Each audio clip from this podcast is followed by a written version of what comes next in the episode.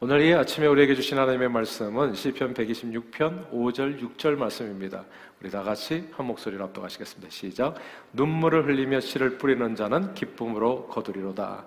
울며 씨를 뿌리러 나가는 자는 반드시 기쁨으로 그 곡식탄을 가지고 돌아오리로다. 아멘. 하나님 아버지 오늘은 반드시 거두리로다라는 제목으로 말씀을 나눕니다.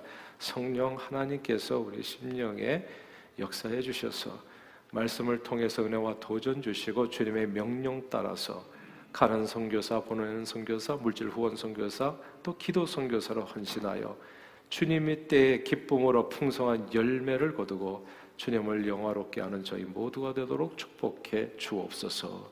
예수 그리스도 이름으로 기도합니다. 아멘.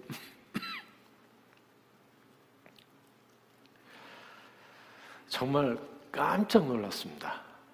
저는 진짜 크게 놀랐어요. 수년 전 한국 방문길에 한국의 모 병원에서 정기 건강 검진을 받을 때였습니다. 병원 바닥에 이제 색깔별로 노란색, 흰색 이렇게 줄이 쭉 그어져 있는데 그 줄을 졸졸 따라가기만 하면 시력 검사, 청력 검사, 혈액 검사, 엑스레이, 초음파, 위내시경, 대장 내시경, 일사불란하게 수많은 검사를 다 받을 수 있었어요. 반나절쯤 걸렸었나요? 그 모든 검사 받는데 경이로웠습니다.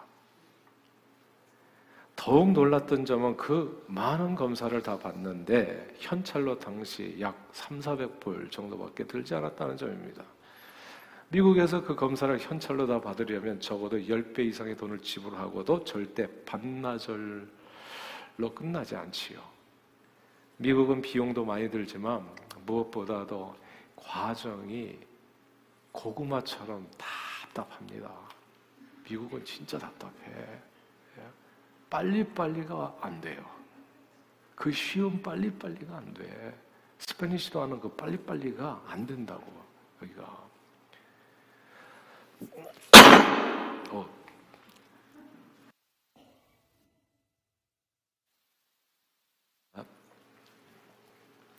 제가 지난 2월 말에 이제 왼 손목이 부러져서 수술을 받게 됐어요. 근데 이 수술하는 닥터가 아예 그냥 수술해주면 되잖아요. 근데 뭐 주치의에 가가지고 수술할 수 있는지 증명서를 받아오라는 거예요. 처음이었어요. 저희 옛날에 초등학교 때 손 부러진 적 있거든요. 그냥 적고론에 가가지고 그날 붙였어요. 그날. 네. 근데 여기는 주치의에 가가지고 뭘 또 받아오래네. 그 증명서 없이는 안 된다고 해서 저는 덜렁거리는 손목을 붙잡고 고통을 참으면서 한 손으로 운전을 해서 주치의에 가서 여러 검사를 받았어요. 왜 주치의에 가면 왜 피부터 뽑는지 모르겠어. 아무튼 피부터 뽑아. 네. 그 과정이 있어요.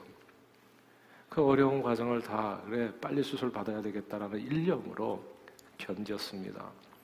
근데 여러 검사 결과에 제 심정에서 또 뭐가 발견됐대네요. 그 문제가 클리어되기 전까지는 증명서를 써줄 수 없다 했습니다. 오케이, 그럼 빨리 심장 검사해 주세요. 그랬더니 심장 검사는 또 거기서 안 된다는 거예요. 일반 심전도 검사는 알 수 없기 때문에 심장 닥터를 찾아가라고 했습니다. 저는 다시 덜렁거리는 손목을 잡고 고통을 참으면서 한 손으로 운전해서 심장 닥터 오피스를 찾아갔습니다. 그런데 심장 검사를 했는데 그 결과가 나오기까지 그날 또 안 나와. 하루 이틀 또 걸린다는 거예요. 부러진 손목을 붙잡고 집으로 와서 잠자리가 얼마나 불편한지 이게 움직일 수가 없으니까 이러고 그대로 이렇게 하루 이틀 지나자마자 제가 전화를 했어요. 어떻게 됐냐고. 그랬더니 들어온 답이 보험 처리가 잘 해결이 안 된다고 또 기다려야 된다는 거예요. 팔이 불러져서 덜렁거리는데 간신히 분목을 대고 있는 상황에 환자가 한 손으로 차를 먹고 이리저리 돌아다녀야 하는 상황이 너무나 한심하고 괴로웠어요. 한국 같으면 한 병원에서 원스톱 모든 수술을 다 받고 나오는데 아마 반나절도 걸리지 않을 일이 수술도 받지 못한 채 무려 일주일이 그렇게 흘러가니까 너무 나중에 진짜 화가 나더라고요. 예. 이거 환자를 위한 병원들 맞아? 가는 데마다 또 돈을 차지하네 또. 한 사람을 두고 여러 사람이 먹고 사는 거예요. 근데 내 고통은 해결이 안 돼. 본인들은 먹고 사는데 내 고통이 해결이 안 돼. 제가 초등학교 때 팔 부러진 적이 있다니까요. 적고런에 가서 right away 따다닥 붙여가지고 나왔다니까 여기에 캐스트 해가지고 여기는 뭐가 이렇게 힘든가 왜 이렇게 고구마야 모든 게 보험으로 또 커버 안 되는 영역이 있어요. 또 아우러 파켓 해야 돼. 근데 그 아우러 파켓이 또 적지가 않아. 예. 정말 알른이 차라리 죽고 싶은 심정. 딱 그렇게 되더라고요. 야 세계 최고 국가라고 하나요, 미국이? 이 미국에서 환자를 대하는 방식을 생각하면서 대한민국이 저절로 떠올랐어요. 저는 속으로 What happened to South Korea 생각했어요. 사실 제가 미국에 처음 이민 왔을 때가 1987년도 한국에서 당시만 해도 병원은 서민들이 자유자재로 출입할 곳이 아니었습니다. 병원비가 좀 엄두가 나지 않아서 일반 서민들은 약국만 의지해서 살다가 병을 키워서 죽는 사람들이 허다했습니다. 약국에서 다 했어요. 진료도 하고 처방도 하고. 당시 일반 서민에게 약국은 병원이나 마찬가지였거든요. 그냥 찾아가서 소화불량, 페스탈, 머리 아파, 판피린, 가스 중독에 구토 증세, 활명수, 뾰루 지 났어요, 이명래 고약. 모든 답이 약국에서 끝났어요. 약국에서. 그런데 한국이 What happened to South Korea? 엄청 좋아졌잖아요. 제가 모르는 사이에. 전 국민 의료보험 혜택이 주어지면서 이제 병원은 감기만 걸려도 가는 곳이 되었습니다. 더불어 한국은 탁월한 의료 시스템으로 인해서 1950년대만 해도 기대 수명이 50세도 안 됐더라고요. 한국 사람들이. 47세. 근데 이제는 기대 수명이 83세. 세계 최고의 장수국가 중 하나가 되었습니다. 지금은 너무 오래 사는 게 사회 문제로 대두될 정도입니다.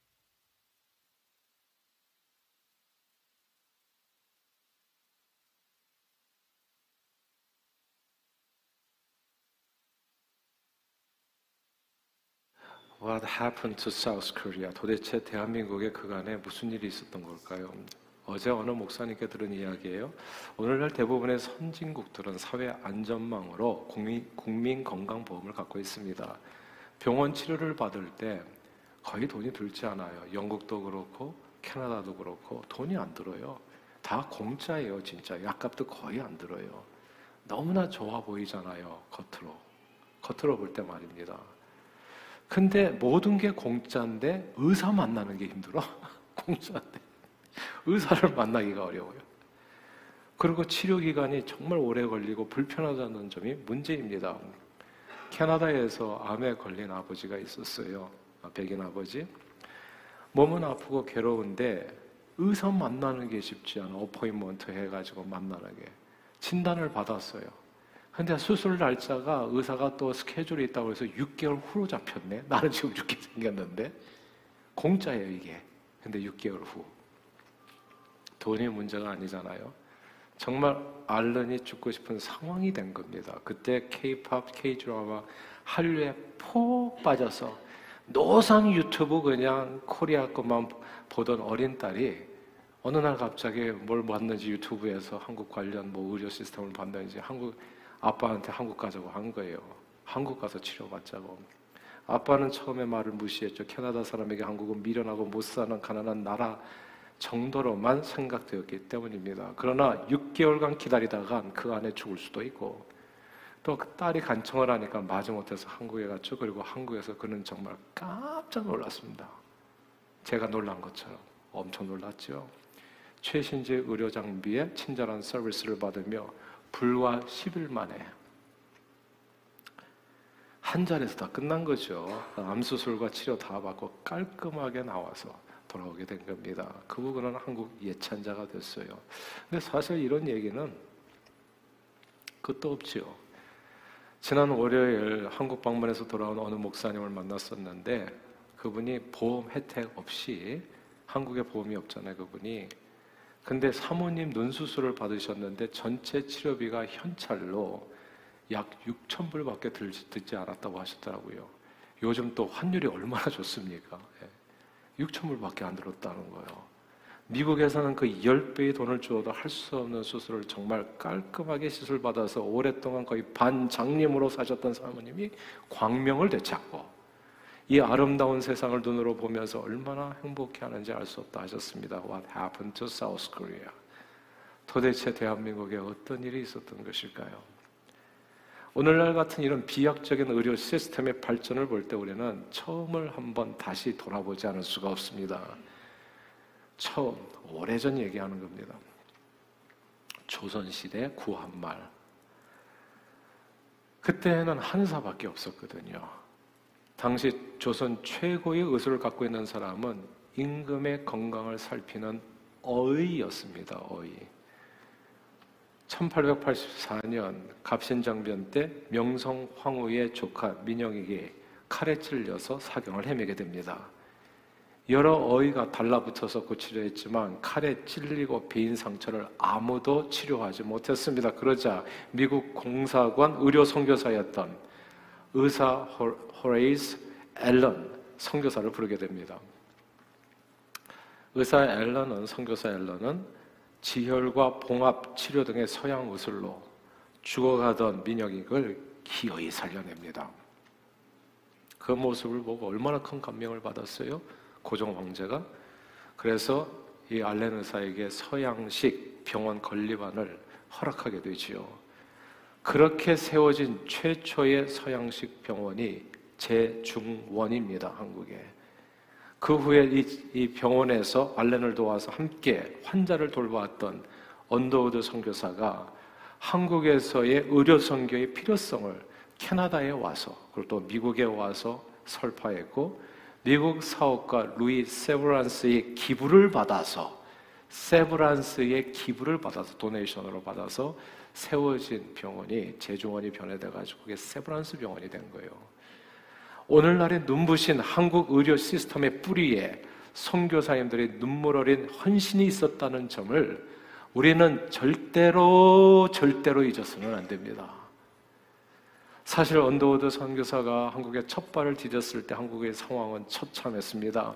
당시 조선의 상황은 언더우드 선교사가 기록한 보이지 않는 조선의 마음이라는 기도문에 잘 나타나 있어요. 메마르고 가난한 이곳 이 땅, 조선 땅, 나무 한 그루 하나 시원하게 자라오르지 못하고 있는 이 땅, 보이는 보이는 것은 그저 고집스럽게 얼룩진 어둠뿐. 어둠과 가난과 인습에 묶여 있는 조선 사람뿐 남년 남존 여비 사상에 있었거든요. 반상의 구별이 뚜렷했거든요. 많은 사람이 노예처럼 살았거든요.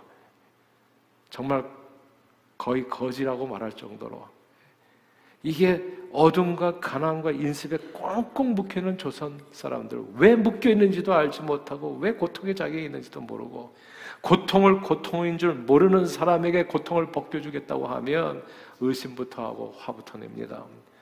그러나 지금은 우리가 황무지 위에 맨손으로 서 있는 것 같고 지금은 우리가 서양 귀신, 양 귀신하고 손가락질 받고 있으나 자녀들이 우리 영혼과 하나인 것을 깨닫고 하늘나라의 한 백성, 한 자녀임을 알고 눈물로 기뻐할 날이 있음을 믿습니다. 이게 기도문이에요. 지금은 예배드릴 예배당 하나 없고 학교도 없고 변변한 의료시설도 없고 그저 이곳 모든 사람들로부터 경계와 의심과 멸시와 천대함이 가득한 곳이지만 이곳이 머지않아 은총의 땅이 되리라 믿습니다. 주여 제 믿음을 붙잡아 주옵소서. 아멘. 이게 언더우드의 기도 제목이에요. 오늘날 대한민국의 세계 최고 수준의 의료시설을 갖게 된 것은 저는 결코 우연이 아니라 확신해요. 불과 130여 년 전만 해도 한국 최고의 의사인 어이들이 칼에 맞아 죽어가는 환자 하나 제대로 치료하지 못했었는데 그래서 지켜보기만 했는데 하나님께서는 그런 땅에 선교사님들을 보내서 오늘과 같은 현대식 병원에 씨앗을 눈물로 뿌리셨던 겁니다. 처음 시작은 한없이 미약했고 그 위에도 많은 우여곡절이 있었지만 결국 120년 전에 눈물로 뿌린 씨앗은 오늘날 대한민국을 넘어서 온 세상의 건강을 책임질 수 있는 세계적인 경쟁력을 갖춘 병원을 기쁨으로 거두게 한 겁니다. 그게 오늘 본문 말씀이에요. 우리 6절을 한번 같이 한번 읽어볼까요? 6절 말씀 읽겠습니다. 126편 6절입니다. 같이 읽습니다. 시작. 울며 씨를 뿌리러 나가는 자는 반드시 기쁨으로 그 곡식단을 가지고 돌아오리로다. 아멘, 아멘. 울며 씨를 뿌리러 나가는 자는 반드시 기쁨으로 단을 거두고 돌아온다. 이 구절을 주목해야 됩니다. 이 배경이 이래요. 남유다 왕국은 우상숭배 여러 가지 죄악으로 바벨론 제국의 기원전 586년에 망하거든요. 예루살렘 성전이 파괴되고 많은 사람들이 죽고 또 유력자들이 포로가 돼서 바벨론 제국에 끌려갑니다. 이제 이렇게 망하게 되면 인생이 자꾸 자포자기하게 되죠. 하나님을 믿노라면서 살았는데 인생의 뜻대로 뜻대로 풀리지가 않고 오히려 망하게 되었다면 얼마나 실망이 크겠어요. 그러면 이렇게 되면 아예 캐세라 세라 하나님도 잊어버리고 그냥 세상 사람하고 똑같이 동화돼서 이제 주일도 잊어버리고 교회 생활도 그만둬 버리고 그냥 세상으로 나가도 조금도 이상하지 않을 거예요.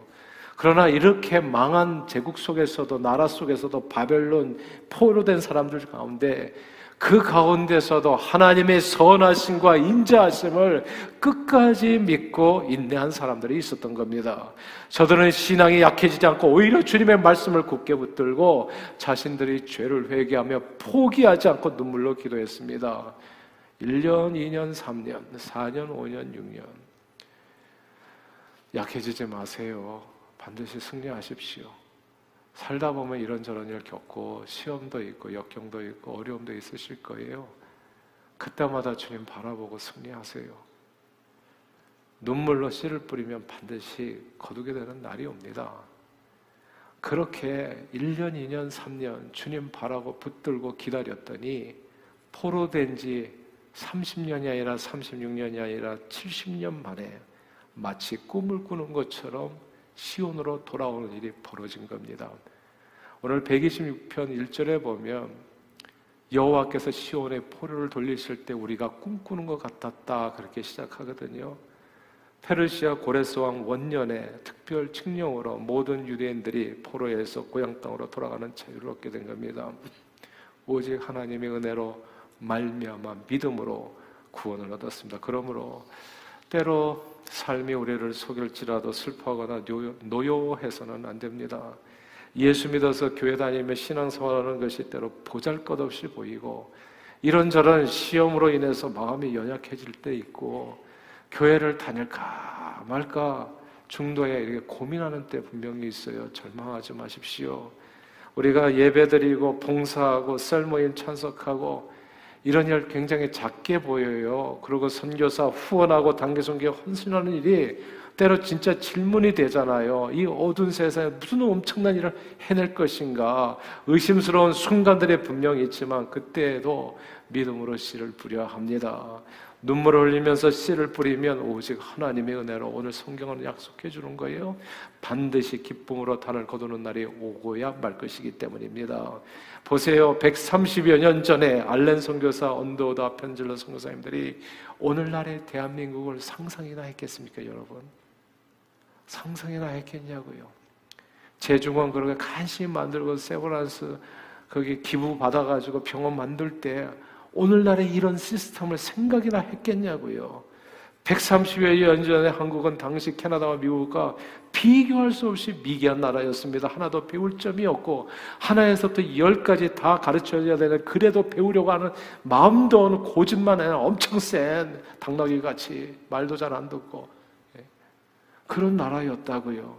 메마르고 가난하고 나무 한 그루 시원하게 자라 오르지 못하는 땅이었고 어둠과 가난과 인습에 묶여서 고통이 고통인 줄도 모르고 살아가는 불쌍한 죄인들.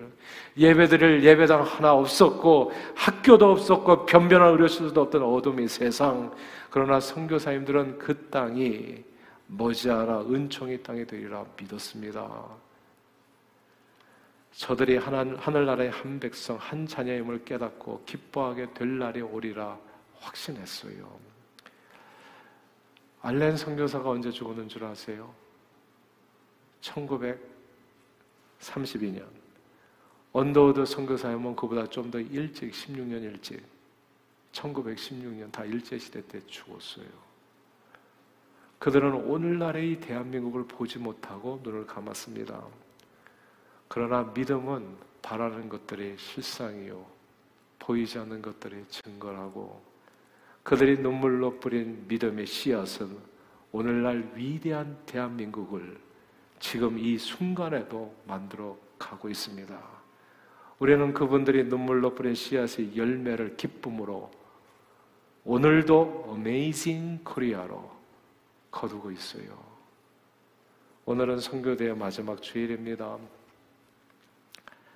우리도 언더우드 선교사처럼 또 알렌 선교사처럼 예수님처럼 바울처럼 눈물로 씨앗을 뿌리는 날입니다.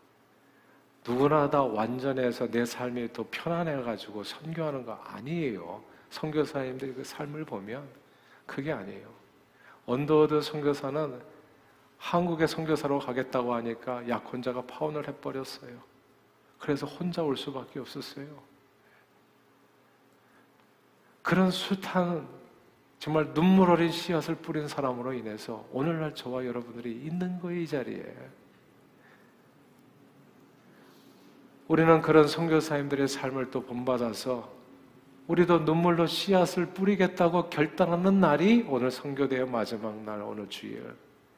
선교사님들을 위해서 기도하겠다고 삶을 드리고 선교사님들이 선교지에 be present 계속 머물 수 있도록 물질 후원하고 또한 우리 자신도 주님이 주시는 은혜를 따라 갈 수 있다면 가능하다면 선교지를 향해서 달려가겠다고 헌신하는 그런 날입니다. 오늘 선교대회의 주제가 be present잖아요. 두 가지 의미가 있어요. 선교는 선교 현장에 나가서 선교 대상자들과 be present 함께하는 삶입니다. 예수님은 하늘 보좌를 버리시고 이 땅에 오셔서 be present 저와 여러분과 함께 하시기 위해서 이 세상에 내려오셨습니다.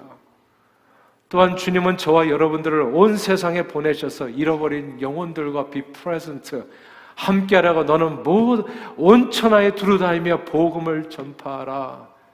너희는 가서 모든 족속으로 제자를 삼으라. 선교사 따로 있는 누군가에게 준 것이 아니라 바로 저와 여러분 이 말씀을 들은 우리 모두에게 주신 하늘과 땅의 권세를 가신 주님의 명령인 겁니다. 함께하기를 원하세요. 저는 저와 여러분들이 거룩한 주님의 부르심에 응답할 수 있기를 바랍니다. 주님의 말씀에 순종해서 가는 선교사 그리고 보내는 선교사로 쓰임 받기를 원해요. 내년 단기 선교에 사인업 해 주실 수 있기를 바랍니다.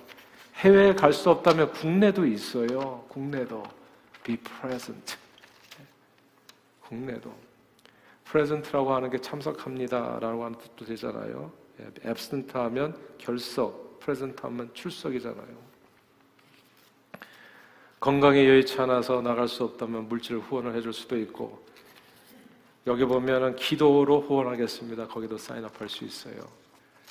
사람들은 성교하라고 그러면 이렇게 얘기하잖아요. 시간도 없고 물질도 없고 마음의 여유도 없고. 근데 그게 아니에요. 너희는 먼저 하나님의 나라와 의를 구하라. 그러면 이 모든 것, 시간도 너에게 있을 것이고 물질도 있을 것이고 그리고 능력도 있을 것이라. 우리는 시간, 물질, 능력이 있으면 그제서야 뭘 해보겠습니다. 항상 주님하고 deal을 하려고 하잖아요.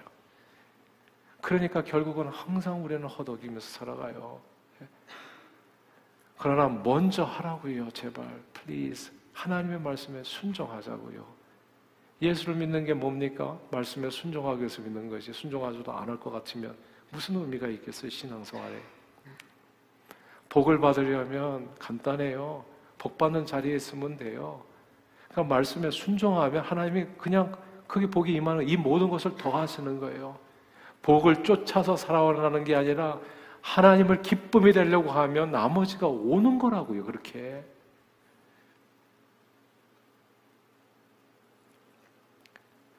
비 프레젠트는 선교 현재 나간다는 의미도 있지만 저도 함께 하겠습니다. 출석. 저도 함께 하겠습니다. 주님의 뜻에 주님의 부르심에 마음을 모으겠습니다. 라고 하는 뜻도 돼요. 내가 먼저 주님을 앞에다 모시고 주님의 뜻을 이루는데 내 삶을 드리겠습니다. 그러면 나머지는 주님께서 선교는 선교지로 떠난 선교사만 할 수 있는 일이 아니죠. 선교는 그리스도인이라면 누구나 다 할 수 있습니다. 세브란스 병원은 언더우드 선교사님 혼자 세운 것이 아니라 클리브랜드의 부자 세브란스가 엄청난 돈을 donation해서 세워졌습니다.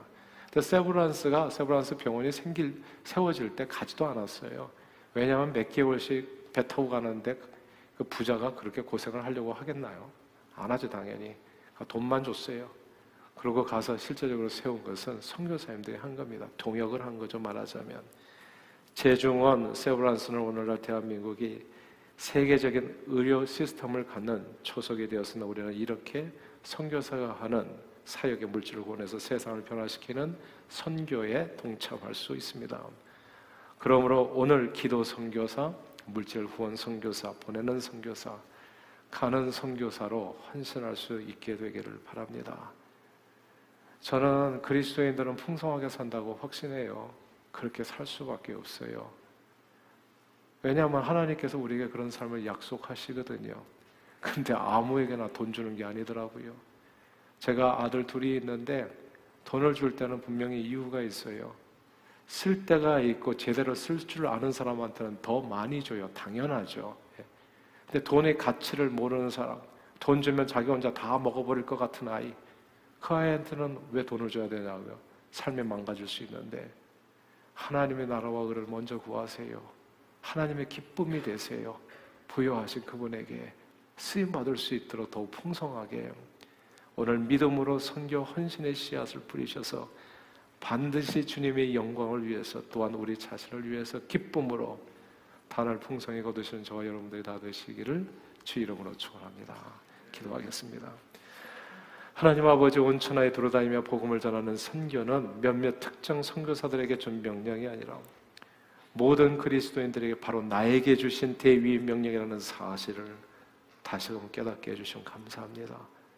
최초의 선교사 예수 그리스도를 본받아 우리도 선교 현장에 be present 나아가고 또한 선교 현장에 나가는 선교사들을 be present 손들어 후원하는 선교사로 쓰임 받아 하나님께는 영광이 우리 모두에게는 기쁨이 되는 영원 구원의 열매를 풍성히 거두는 저희 모두가 되도록 축복해 주옵소서. 예수 그리스도 이름으로 기도합니다. 아멘.